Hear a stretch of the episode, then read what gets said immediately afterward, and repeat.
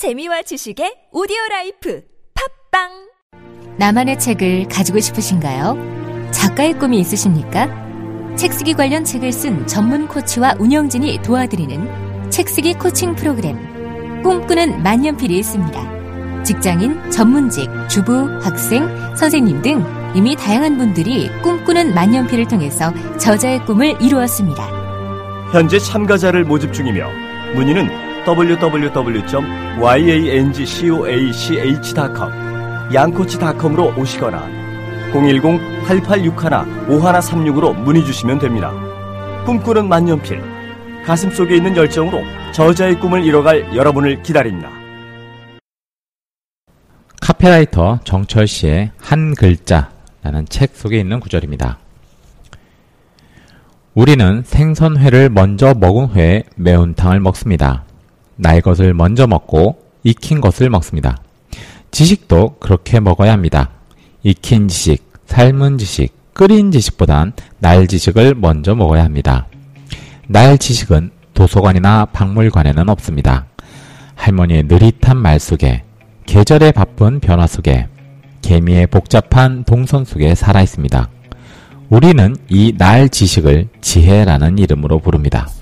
세상의 모든 지식은 지혜를 먼저 먹은 후에 먹어야 제대로 소화할 수 있습니다. 책쓰기 글쓰기 프로그램 꿈꾸는 만년필을 시작하겠습니다. 안녕하세요. 신혜정입니다. 네, 안녕하세요. 양정원입니다. 내용이 심오한데요. 어, 예. 뭐, 꿈만필에서 매일 얘기하는 내용들이잖아요. 뭐냐면 책 속에 있는 내용들이 우리가 뭐 이렇게 지식으로 얻을 수 있는 거라면 삶 속에서 일어나는 어떤 수많은 현상들 그리고 그런 것들에서 눈을 돌리지 않고 바라보고 있어야지 내 글도 어, 항상 사회하고 연결된 어떤 삶하고 연관된 글이 나올 수 있다 그런 얘기하고 좀 맞물리는 것 같아요. 그래서 가져와 봤습니다. 네. 글쓰기에 관련돼서 소개해 주실 자료는 아, 어떤 건가요? 네. 어떤 걸 것 같으세요? 네. 지금 말씀드린, 네, 카피라이터 정철 씨의 한 글자라는 책입니다. 그 한 글자라는 책, 오, 한 글자로만 이루어진 책인가요? 그렇죠. 네, 한 아. 글자로만 이루어진 단어를 풀어 쓴 책이죠. 음. 그걸 약간 이제 카피라이터 네. 어, 답게 어, 좀 카피라이터 식으로 글쓰기를 좀 풀어내서 아주 짧은 글자 속에 우리가 인생에 대해서 많이 생각해 볼 수 있는 그런 이야기들이 있습니다. 구체적으로 예시를 들어주면 좋을 것 같아요. 음, 아까 그 예를 들어드렸던 오프닝 멘트에 했었던 내용의 첫 한 단어는 바로 회입니다. 회. 회. 네. 어... 그렇죠. 그래서 회를 통해서 우리가 삶과 어, 지식 뭐 이런 것들을 연결시켰죠. 먹을 거로만 생각을 했는데 네. 삶과 지식까지 연결할 수 있었던 거는 그거에 대해서 관찰, 통찰이 어, 필요한. 그렇죠. 네, 네. 그러니까 회를 먹는 음. 것에 대한 순서, 프로세스를 아 지식도 혹시 이렇게 먹어야 되는 게 아닌가라는 관점을 갖고 끌고 왔기 때문에 이런 글이 써질 수 있죠. 음, 다른 것도 예시 좀 부탁드릴게요. 네, 다른 건 글쓰기니까 저희가 글과 관련된 내용을 하나 좀 말씀드릴게요. 제목이 글입니다. 글. 글을 쓴다는 건 바다를 파도 공장이나 깊이 더하기 넓이라고 멋을 부려 표현하는 게 아니라 바다를 바다라고 말하는 용기를 내는 것이다. 이런 음, 구절이 있습니다. 그러게요. 내가 아는 거, 내가 본 걸 그대로 표현한다는 게 어려운 것 같아요. 그렇죠. 멋있어 보이기 위해서. 네. 어, 좀 있어 보이려고 노력하잖아요. 그렇죠. 어. 네. 예를 들어서 이제 이런 거예요. 우리 사회에 있는 내용 중에서 만약에 그 어떤 공장에 사장님이 나쁜 짓을 저질렀어요. 그러면 우리는 그걸 보고 대부분 아 세상에 정의가 실현되어야 될 텐데 이렇게 얘기해서 음. 돌려서 얘기하고 그냥 좋은 얘기하고 소통이 잘 돼야 될 텐데 이런 식으로 얘기잖아요. 그냥 저 아저씨 나쁜 짓 했어요. 라고 말할 수 있는 게 그게 그렇게 용기를 내는 게 더 글을 쓰는 차원에서 중요한 일이라는 거죠. 음, 아까 뭐 용기라는 건 돌려서 빙빙 이런 게 아니고 그 핵심을 내가 얼마나 제대로 전달할 수 있는가라는 측면에서도 상당히 어, 중요한 구절입니다. 또 어떻게 보면 정신과 연관된 내용들이죠. 네. 그리고 또 재밌는 게 더 많을 것 같아요. 네. 음, 다른 내용들이 같이 있는데 한번 보겠습니다. 제목이 겉입니다. 겉. 네. 겉모습은 중요하지 않다는 말. 아마 수박 장수가 했을 것이다. 수박에 피라미드 모양으로 칼집을 내고 빨간 속살을 쑥 뽑아 보이며 말했을 것이다. 하지만 사람은 수박이 아니다. 우리는 수박 장수가 아니다. 겉보다 속이 아름다워야 한다는 말은 이제 그만하는 게 좋겠다. 나는 겉을 먼저 보면서 너는 속 먼저 가꾸라고 하는 것은 조언도, 충고도, 훈계도 아닌 그냥 무책임이다. 책 한 권, 그리고 거울 한 번. 어, 그러게 첫인상이 많은 결정을 내려주잖아요. 사람들을 만날 때. 우리는 그렇게 어. 판단하면서 다른 네. 사람한테는 속을 가꾸라고 얘기하는 어. 것 자체가 모순이라고 얘기를 하는 거죠. 네. 그러, 그러게요. 나, 저도 겉모습을 보고 판단을 많이 하면서. 네. 어, 그러네요. 꼭, 꼭 속을 채우라는 말도 많이 하잖아요. 네. 그러니까 이런 얘기를 하면서 사실은 두 개를 생각해 볼 수 있을 것 같아요. 수박의 가장 중요한 거는 사실은 속이죠. 속이 그렇죠. 맛있어야지 어. 되는 건데 우리는 속을 사실을 잘 모르니까 겉을 보고 많이 판단을 하려고 하잖아요. 그럼 그 속을 보기 위해서 칼집을 내고 그 속을 어. 마, 살짝 맛보는 그런 최선의 노력이 필요하지 않습니까? 그 사람, 뭐 수박 전체를 몰라도 그런 것처럼 어떤 사람을 만났을 때 그 겉이 울퉁불퉁하다 혹은 뭐 매끈하다만으로 평가하기보다는 내가 실제 그 사람을 만났을 때는 대화를 해보고 가치관이나 이런 것들을 보고 그리고 그 사람이 어떤 상황에서 어떤 행동을 했는지 이런 것들을 참고해서 그 사람과의 관계를 가졌을 때 좀더 어, 올바른 관계를 가질 수 있지 않을까. 그래서 우리가 그런 얘기 하지 않나요? 연애할 때 남자들, 여자들 서로 오래 사귈 때 몇 가지 그 상황들 같은 거 그런 얘기 해주잖아요. 이 사람이 그 물건을 살 때 어떤 패턴으로, 어떤 이유로 사는지 한번 봐라. 그리고 친구들하고 같이 모임에 가서 이 사람들이 친구들하고 어떤 관계를 맺었었는지 봐라. 그리고 이 사람이 술에 취했을 때 어떤 행동을 하는지 봐라. 이런 것들이 일종의 아까 말한 살짝, 어, 이렇게 칼집을 내 갖고 살짝 음. 속살 한번 보는 그런 개념이 되겠죠. 그래 놓고도 결혼하면 또 새로운 속살들이 나오죠. 많이 나오죠. 많이 나오죠. 어. 네. 수박 그 조금 잘라보는 데는 진짜 100분의 1인가요? 그렇죠. 네. 작잖아요. 그렇죠. 네. 네 100분의 99가 있으니까. 네네. 네. 그래서 궁금한 게 네. 이게 글쓰기 자료로 한 글자라는 책을 고르신 이유는 어떤 이유일까요? 음, 이게 상당히 그 글쓰기로 치면요 높은 수준의 글쓰기입니다. 카피 같은 거. 음. 왜냐면 어 이제 이것도 시대의 변화가 있는데 지금 시대가 굉장히 빨라졌어요. 음. 그리고 많은 플랫폼들이 유통되고 있거든요. 그러니까 사람들이 똑같이 글을 보면서 감정에 예를 들어 공감할 수도 있고 감동받을 수도 있고 동영상을 보면서 그렇게 될 수도 있고 뭐 웹툰을 보면서 그렇게 될 수도 있단 말이에요. 세상에 이제 많은 컨텐츠들이 생겼으니까.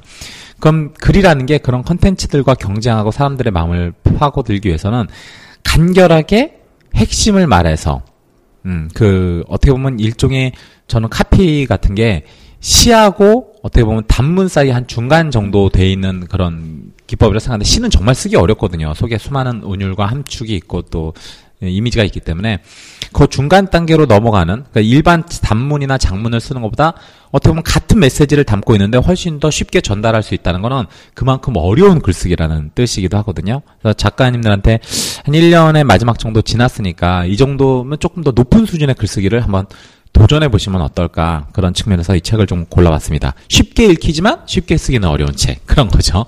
네. 네. 그러면 이번 주 미션은 어떤 거예요? 네, 이번 주 미션은요. 이 속에 내 써져 있는 여러 가지 한 글자적인 단어들이 있습니다. 제가 예를 들어 드리면 힘, 발, 도, 극, 너, 샘, 시, 여, 뭐 이런 식으로 다 한 글자로 되어 있는데 이 안에서 골라셔도 되고 아니면 본인이 생각하는 한 글자 하셔도 됩니다. 그래서 다섯 개를 정해서 다섯 개를 정해서 인생에서 배우는 가치나 가르침을 어, 카피라이터처럼 한번 정리해 보시는 그런 미션을 좀 드리고 싶습니다. 저는 궁금한 게 좀 전에 단어 말씀해 주신 것 중에 궁금한 게 너라는 단어가 있었어요. 네. 너는 어떤 게 있나요? 자, 너란 단어는요. 이 책의 138페이지에 있는 단어인데요. 너란 단어를 한번 소개시켜 드릴게요. 자, 제목이 너입니다. 세상에서 가장 아름다운 문장은 나는 너를 사랑해. 세상에서 가장 슬픈 문장은 너는 나를 잊었어. 세상에서 가장 안타까운 문장은 나는 너를 못 잊겠어. 네. 결론은 너 없으면 나는 문장 하나 만, 만들 수 없는 불완전 명사. 네. 음, 헤어진 연인을 생각하게 하는데요. 네. 어, 누구랑 헤어지셨는데요? 음, 비밀? 네. 저희도 네, 제 꼬만필은 네. 개인 사생활을 보호하고 있습니다. 네. 감, 사합니다 네. 테, 러 방지법에 반대하면서 개인 사생활을 철저히 보호하는 네, 꿈만필의 아름다운 네, 가치관을 지키고자 오늘 하루도 열심히. 네. 그러면 마지막으로 양코치님께서 이 단어가 제일 와닿았다 하는 한 글자가 있으신가요? 이 단어가 제일 와닿았다는 한 글자요? 네. 자, 제목이 1입니다. 1. 숫자 1. 남을 이기면 1등이 되고, 나를 이기면 인류가 된다. 그런 말이 있습니다. 내가 남하고의 경쟁에서 어, 순위를 차지해서 등수를 매기려고 하기보다는 어, 과거의 나보다 조금 더 괜찮은 내가 되려고 노력하면 언젠가 여러분 혹은 제 삶도 좀 더 나은 어, 인류의 네, 현재 저는 삼류라고 스스로 생각합니다. 어, 인류의 삶이 어, 되지 않을까 이렇게 생각을 해봤습니다.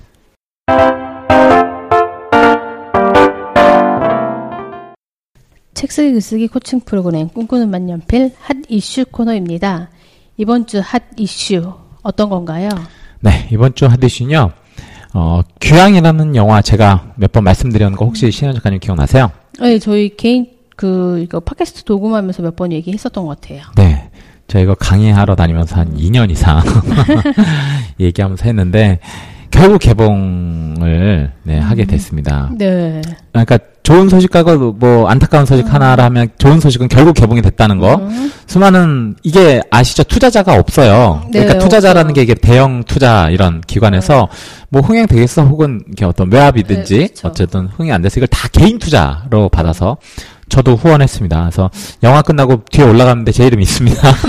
찾아봐야겠는데요. 네, 어쨌든 그 그래서 개봉이 됐는데 안타까운 소식은 일부러인지 모르겠는데 아, 개봉일이 많지는 않았습니다. 개봉관이 많 개봉일도 많지 않습니다. 아, 지금 수목금에서 네. 3일 정도 어. 어, 물론 이제 그 큰 스크린에 걸린다라는 것들을 위한 삼아야 될지 아니면 뭐 이게 더 안타까우니까 지금 서명 운동도 하고 있습니다. 어, 개봉이라고 개봉상 상영관을 더 많이 잡아달라고 요청을 해야 될지 이제 메가박스나 CGV에서 보실 수는 있는데 어, 주말 관람이 현재 어렵고 음. 수목금 관람으로 현재 일정이 잡혀 있어서 수목금 관람에 사람이 많아서 좀 더 개봉관이나 상영일이 좀 더 많이 잡혔으면 하는 바램이고 어, 참고로 이게 2월 24일부터 시작을 하는데 음, 이 팟캐스트가 release 됐을 때는 이제 시작을 해서 가고 있겠죠. 현재는 그 귀향 영화가 할리우드 블록버스터를 제치고 예매율 1위로 현재 오, 되어 있습니다. 네. 할리우드 블록버스터라는 게 지금 데드풀이라는 어 어떤 뭐 action hero 음. 영화죠. 네. 여기 보면 그 데드풀 같은 경우에 지금 13.2%인데 어, 귀향은 지금 21.8%로 한 거의 두 배 가까이 어. 큰 폭으로 지금 어, 예매를 하고 있습니다. 저는 요즘 드는 생각이 예전에 비해서 이런 영화에 대한 게 사람들의 입소문이 더 많이 되더라고요. 아, 어, 예. 예. 그래요? 음. 네, 그러니까 뭐 페이스북이라든지 아니면 뭐 신문 같은 인터넷 신문을 보더라도 기양에 대해서 많이 나오더라고요. 네. 예전에 뭐 부러진 화살이나 그런 경우에는 진짜 어디에 딱 한두 번 보고 말았을 건데 네.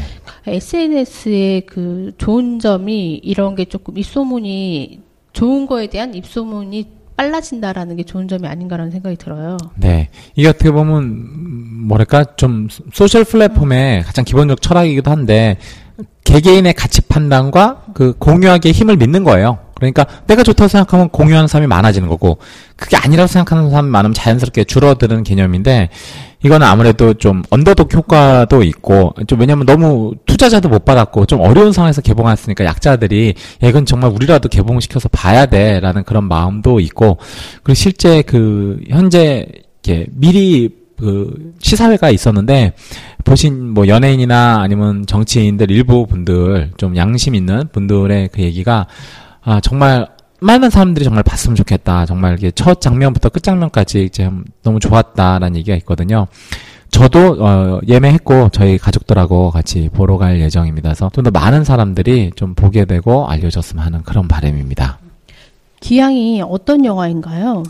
어, 귀향은요, 조정래 감독이라고, 어, 어, 이분이 이제 이름이 그 작가분하고 비슷하잖아. 워낙 유명하신 황홀한 네. 글감옥이랑 뭐 태백산맥 쓰신, 어, 이름은 동명이인이고, 이분이 이제 이런 국악 판소리 이런 쪽에 하시는 분인데 할머니 위안부 할머니들 공연을 갔다가 할머니들 손에 어깨를 얹었는데 할머니들이 너무 놀라갖고 막 손을 움츠러 드신 거예요. 그러니까 남자가 자기 몸에 손대는 거에 대해 엄청난 트라우마를 갖고 계신 걸 보고 아 이건 뭔가 내가 할 수 있는 일이 없을까 하다가 이거를 할머니들 이야기를 토대로 영화를 만들어야 되겠다 해서 이 영화가 이제 2002년부터 해갖고 거의 뭐 14년 만에 정말 이렇게 수많은 개미 투자자들의 어, 후원을 입어서 그것 중에서 특히 강일출 할머니의 그 실화를 배경으로 만든 영화입니다. 그래서 일제 강점기 말에 이제 1943년에 이제 그 당시 떠났던 사람들이 너 몸 팔러 가는 거야 가면 수많은 일본군들이 너 몸을 강간할 거야 이렇게 얘기하면 갈 사람들이 있을까요?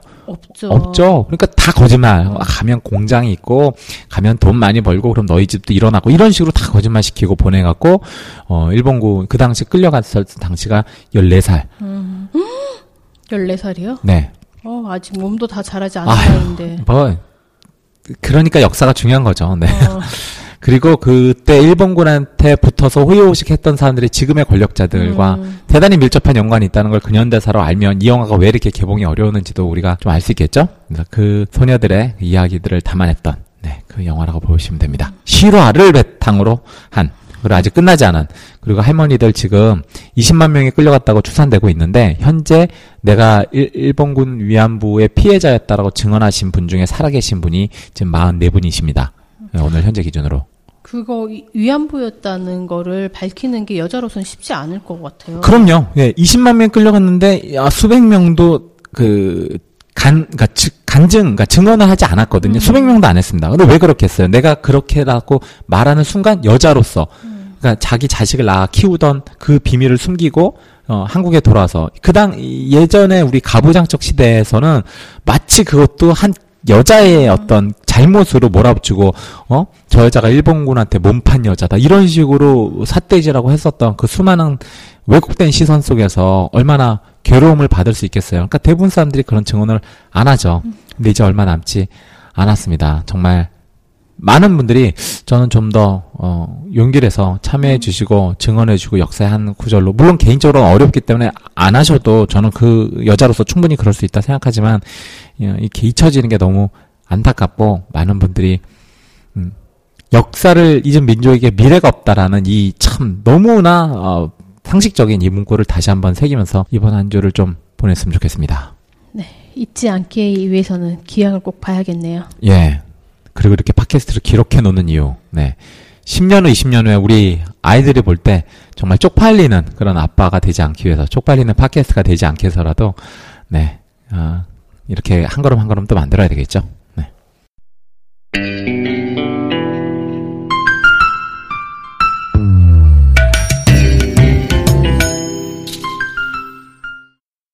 글쓰기 책쓰기 코칭 프로그램 꿈꾸는 만년필 글쓰기 팁 코너입니다. 이번 주 글쓰기 팁 어떤 걸지 궁금한데요. 네, 이번 주 글쓰기 팁은요. 어, 당신이 쓴 SNS에 댓글 많이 안 달리는 이유. 네. 아, 제목 참 적나라하네요. 네. 네. 제 페이스북인데요.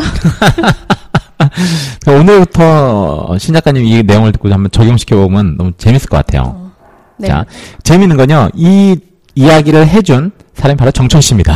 그 오늘의 미션 책인 그렇죠. 한글자의 저자이시기도 한 카필라이터. 그렇죠. 그렇죠. 어, 오늘 여러분들에게 설득력 있고 재미있는 글쓰기를 위한 정말 따라하기 쉬운 몇 가지 방법을 말씀드리겠습니다. 자. 어, 떤 건가요? 자, 어, 여섯 가지 추렸는데 한번 잘 써먹어 보시라고. 네. 자, 네. 카피 자법 1조 1항.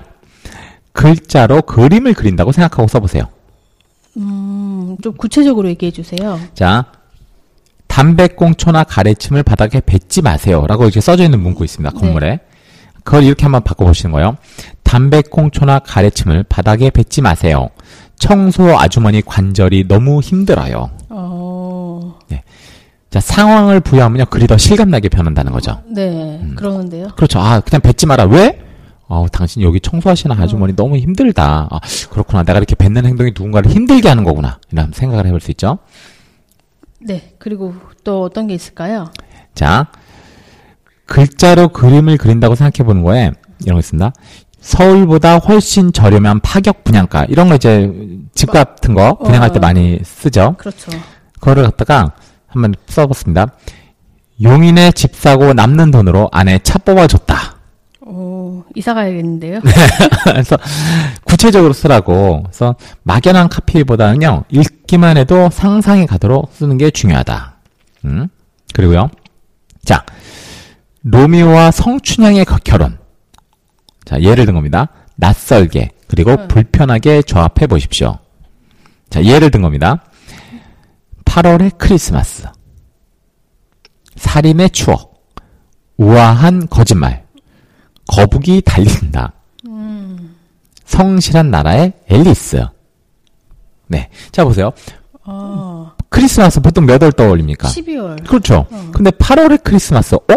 8월에도 크리스마스가 되나? 한번 낯설잖아요. 그렇죠. 그러니까 더 생각해, 더, 더 생각, 기억나게 되죠.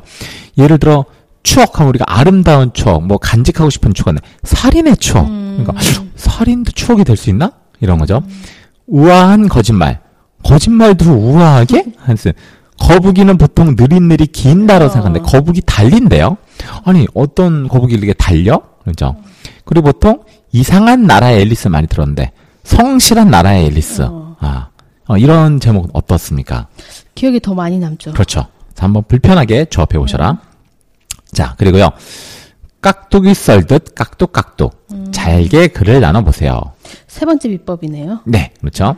그래서 훨씬 어, 짧게 짧게 그래서 글에 집중이 되지 않는다면 문장이 너무 긴 이유일 수도 있다. 그래서 길다 싶으면 문, 두 문장이나 세 문장으로 쪼개 보시라고. 음. 짧은 문장이 툭툭 이어질 때 글은 훨씬 읽기 쉬워진다. 꿈만필에서 참 강조 많이 네. 했던 내용이죠.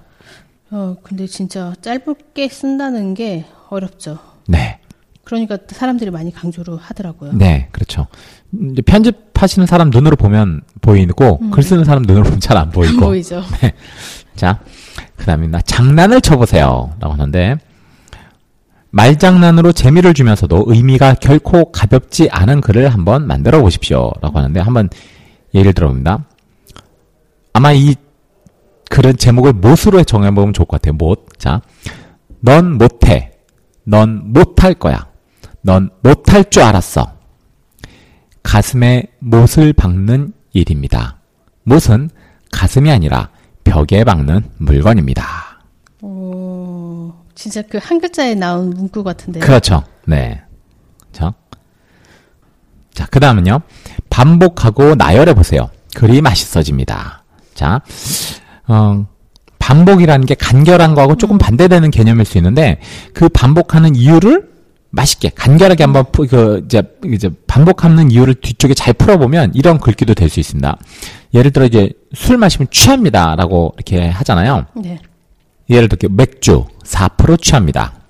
와인 6% 취합니다. 막걸리 8% 취합니다. 소주 18% 취합니다. 위스키 45% 취합니다. 음주 운전 99% 위험합니다. 음주운전 99%가 확실히 기억에 남는데요. 그렇죠. 그걸 강조하기 위해서 맥주의 음. 그 강도를 점점점 합한 거가 음. 되겠죠. 네. 어, 음주운전 하면 안 되겠다는 생각이 들어요. 네. 시작하냐면 임신 중이라고 음주는커녕 네. 커피도 가끔씩 드시고 있는 어, 상황인데 네. 어, 몰래 드시고 계시나 본다. 커피는 남편 몰래 먹고 있어요. 그래서 팟캐스트 할 때는 일일이 다야 이게. 이해하겠죠. 네. 자, 좋습니다. 네. 그리고 그 다음 내용입니다. 자, 첫 줄에서 꽉 잡고 마지막 줄에서 꽝이라는 얘기인데요. 한번 예를 들어 보겠습니다. 첫 줄입니다. 밍크는 몇 살까지 살까요? 밍크 몇 살까지 산가? 제 이제 풀었습니다. 네. 하루살이는 하루를 삽니다. 개구리는 10년을 삽니다. 비둘기는 40년을 삽니다. 코끼리는 60년, 사람은 80년을 삽니다. 조개는 200년을 살고 나무는 1000년을 삽니다. 밍크는 사람을 만날 때까지 삽니다. 아, 동물 보호하시는 분들이 좋아할 것 같아요. 그렇죠. 네. 어. 나무도 사람 만날 때까지 살죠. 어, 좀 슬픈 얘기인데 사람도 사람 만날 때까지 사는 거 아닌가? 그런가요? 어떤 사람 만날 때까지 사는 걸까요? 네. 저승사자? 저승사자? 네. 자기 괴롭히는 사람? 어. 자기 괴롭히는 사람 만나면 수명 단축되죠. 그렇죠. 아이고, 그런 사람들 만나고 살아야지. 좋은데, 뭐 인생이란 게다 어, 자기 뜻대로 되는 건 아니니까요. 네. 음. 자, 지금까지 그 매력적인 글쓰기 위해서 여섯 가지 방법을 정리해봤는데, 한번 정리해보자면, 첫 번째, 그림을 그린다고 생각하고 써보세요. 두 번째, 낯설게, 불편하게 조합해보세요. 세 번째, 잘게 글을 나눠 써보세요. 네 번째, 말과 글을 가지고 장난을 쳐보세요. 자, 다섯 번째, 반복과 나열의 맛을 살려보세요. 자, 여섯 번째, 첫 줄에서 꽉, 그리고 마지막 줄에서는 꽝. 자, 이렇게 여섯 가지 방법에 대해서 좀 알아봤습니다. 아, 여러분한테 좀 도움이 되셨으면 좋겠다라는 측면에서 이번 주는 정철 씨의 책과 그책 글쓰기 팁으로 함께 해봤습니다. 지금까지 책 쓰기 글쓰기 코칭 프로그램 꿈꾸는 만년필 신혜정이었습니다. 네, 양정훈이었습니다.